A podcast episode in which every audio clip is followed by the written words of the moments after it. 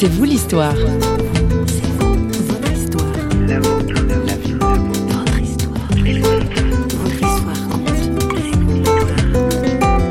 J'avais pas vu les choses venir parce que dix jours avant, je construisais encore des igloos pour mes petits-enfants sans me rendre compte que euh, j'avais un problème cardiaque. Aujourd'hui, c'est vous l'histoire bat au rythme du cœur de Rolf Graber. Bonjour. Ancien politicien, jeune retraité de la fiduciaire qu'il a fondée, notre invité a suivi un itinéraire de vie où les chiffres, l'enseignement, l'engagement citoyen et la foi en Dieu sont toujours allés de pair.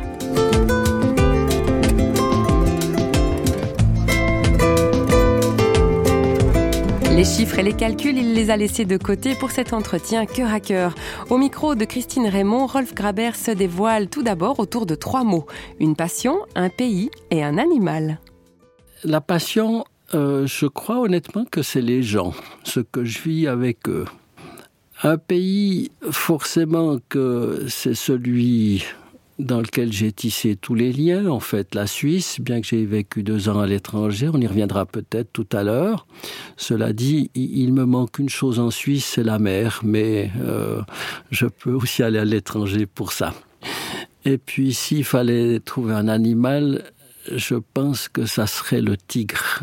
J'aime beaucoup ces animaux qui peuvent avoir une force extraordinaire et puis en même temps euh, on a l'impression que c'est des gros chats qu'on peut caresser.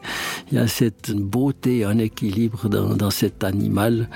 Euh, ça, mes enfants savent qu'effectivement c'est mon animal préféré.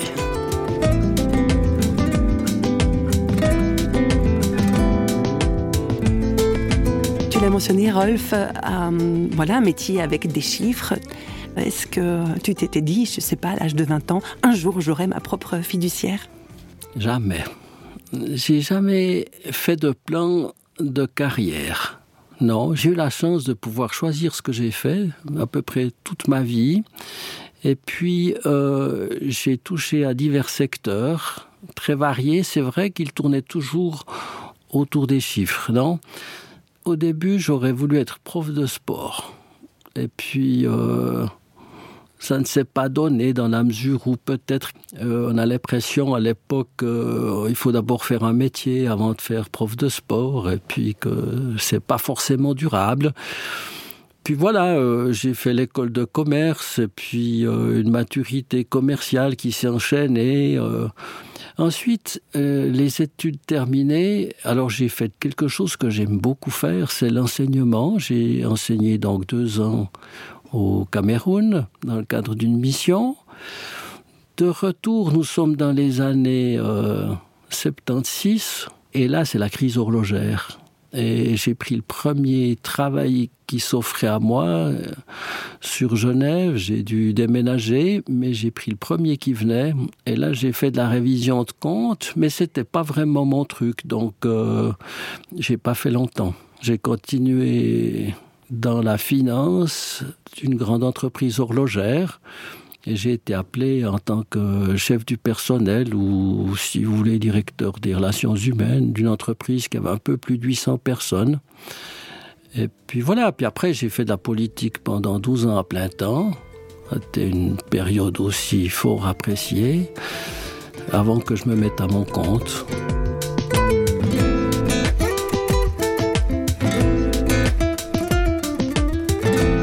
brosser un, parcours professionnel assez rapide là. On, pourrait peut-être parler de ton parcours de foi. Dieu, Dieu et toi, c'est un cœur à cœur depuis quand en fait?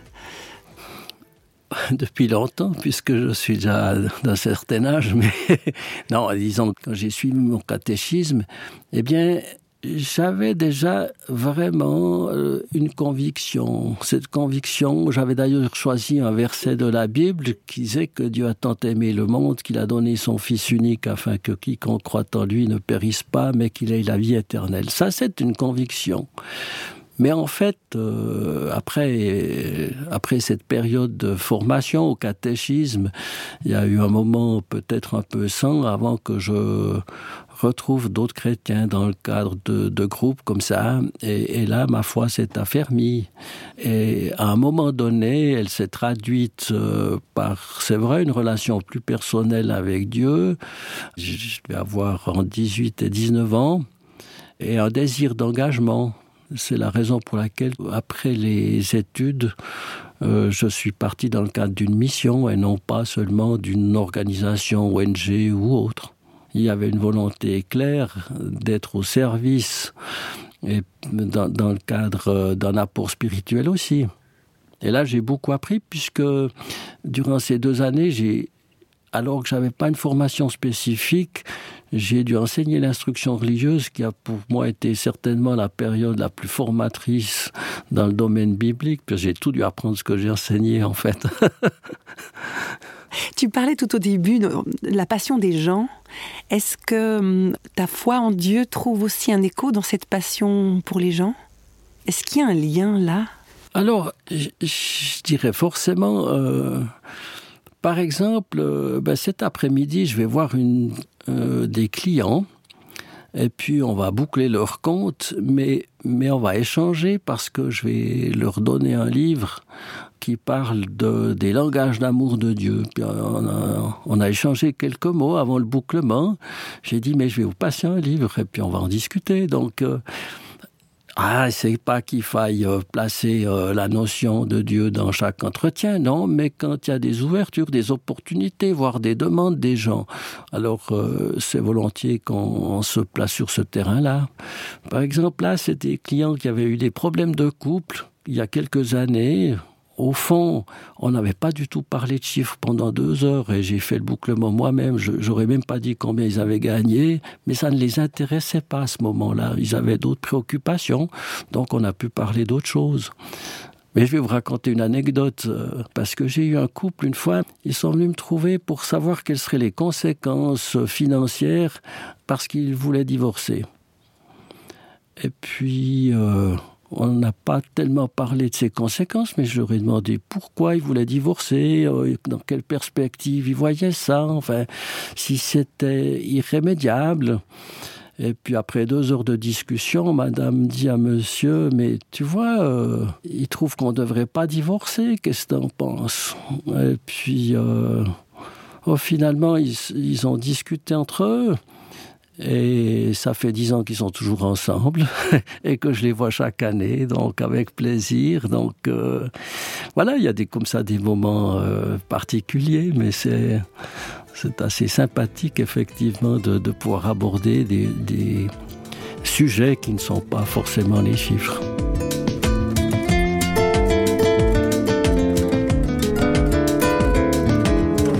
L'histoire de Rolf Graber a connu assez récemment un épisode qu'on peut dire palpitant.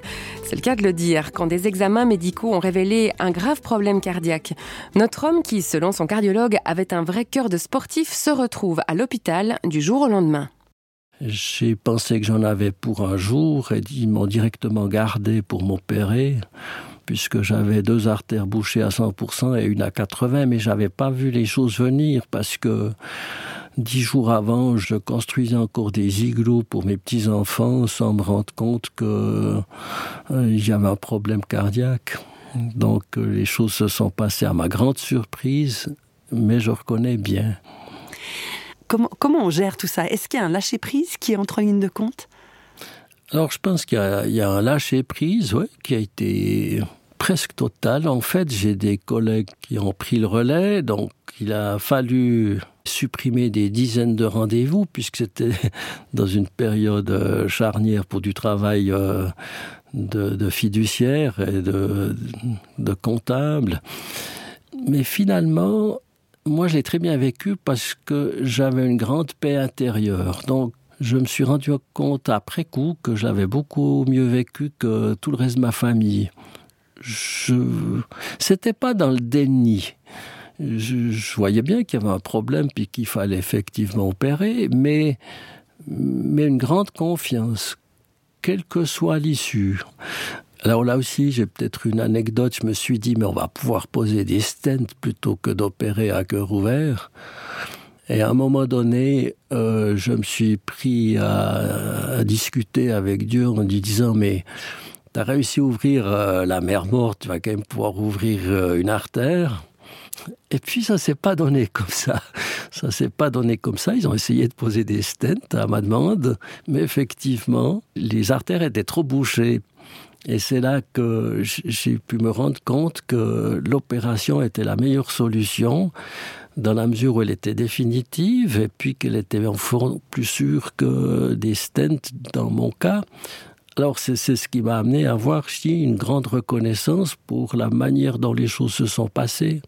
Mais je l'ai réellement vécu comme ça. C'est pas c'est pas un jeu de langage comme ça. Non, je l'ai bien vécu. Mm. Mais je conçois alors fortement aussi qu'on peut le vivre différemment parce que beaucoup n'ont pas la chance que ça se passe si bien. Puis je l'ai vécu aussi avec des collègues euh, dans les cures de réadaptation. Euh, effectivement, il y en a qui mettent plus de temps et qui souffrent plus aussi.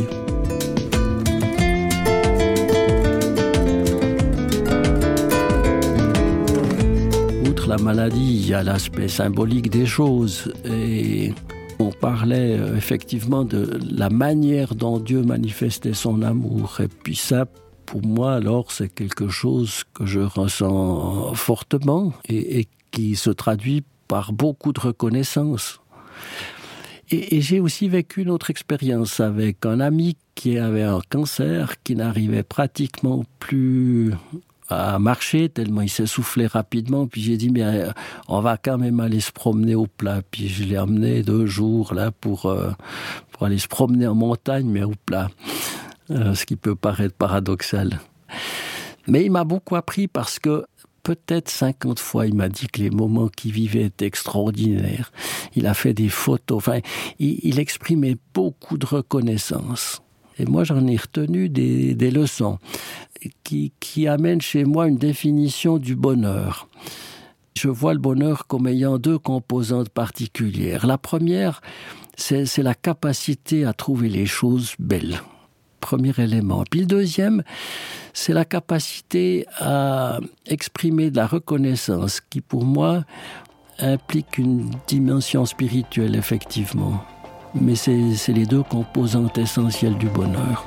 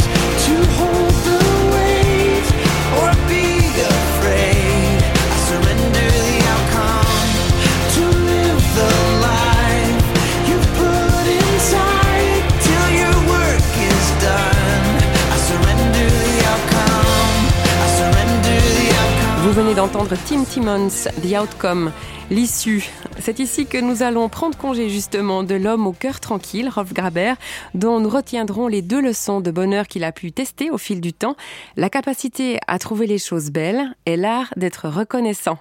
À bon entendeur. Pour écouter ou réécouter son histoire ou découvrir celle de nos nombreux invités, rendez-vous sur notre site parole.fm. Quant à moi, je vous retrouve très bientôt pour un nouveau C'est vous l'histoire préparé par toute l'équipe de Radio Réveil. Et d'ici là, portez-vous bien. Bye bye.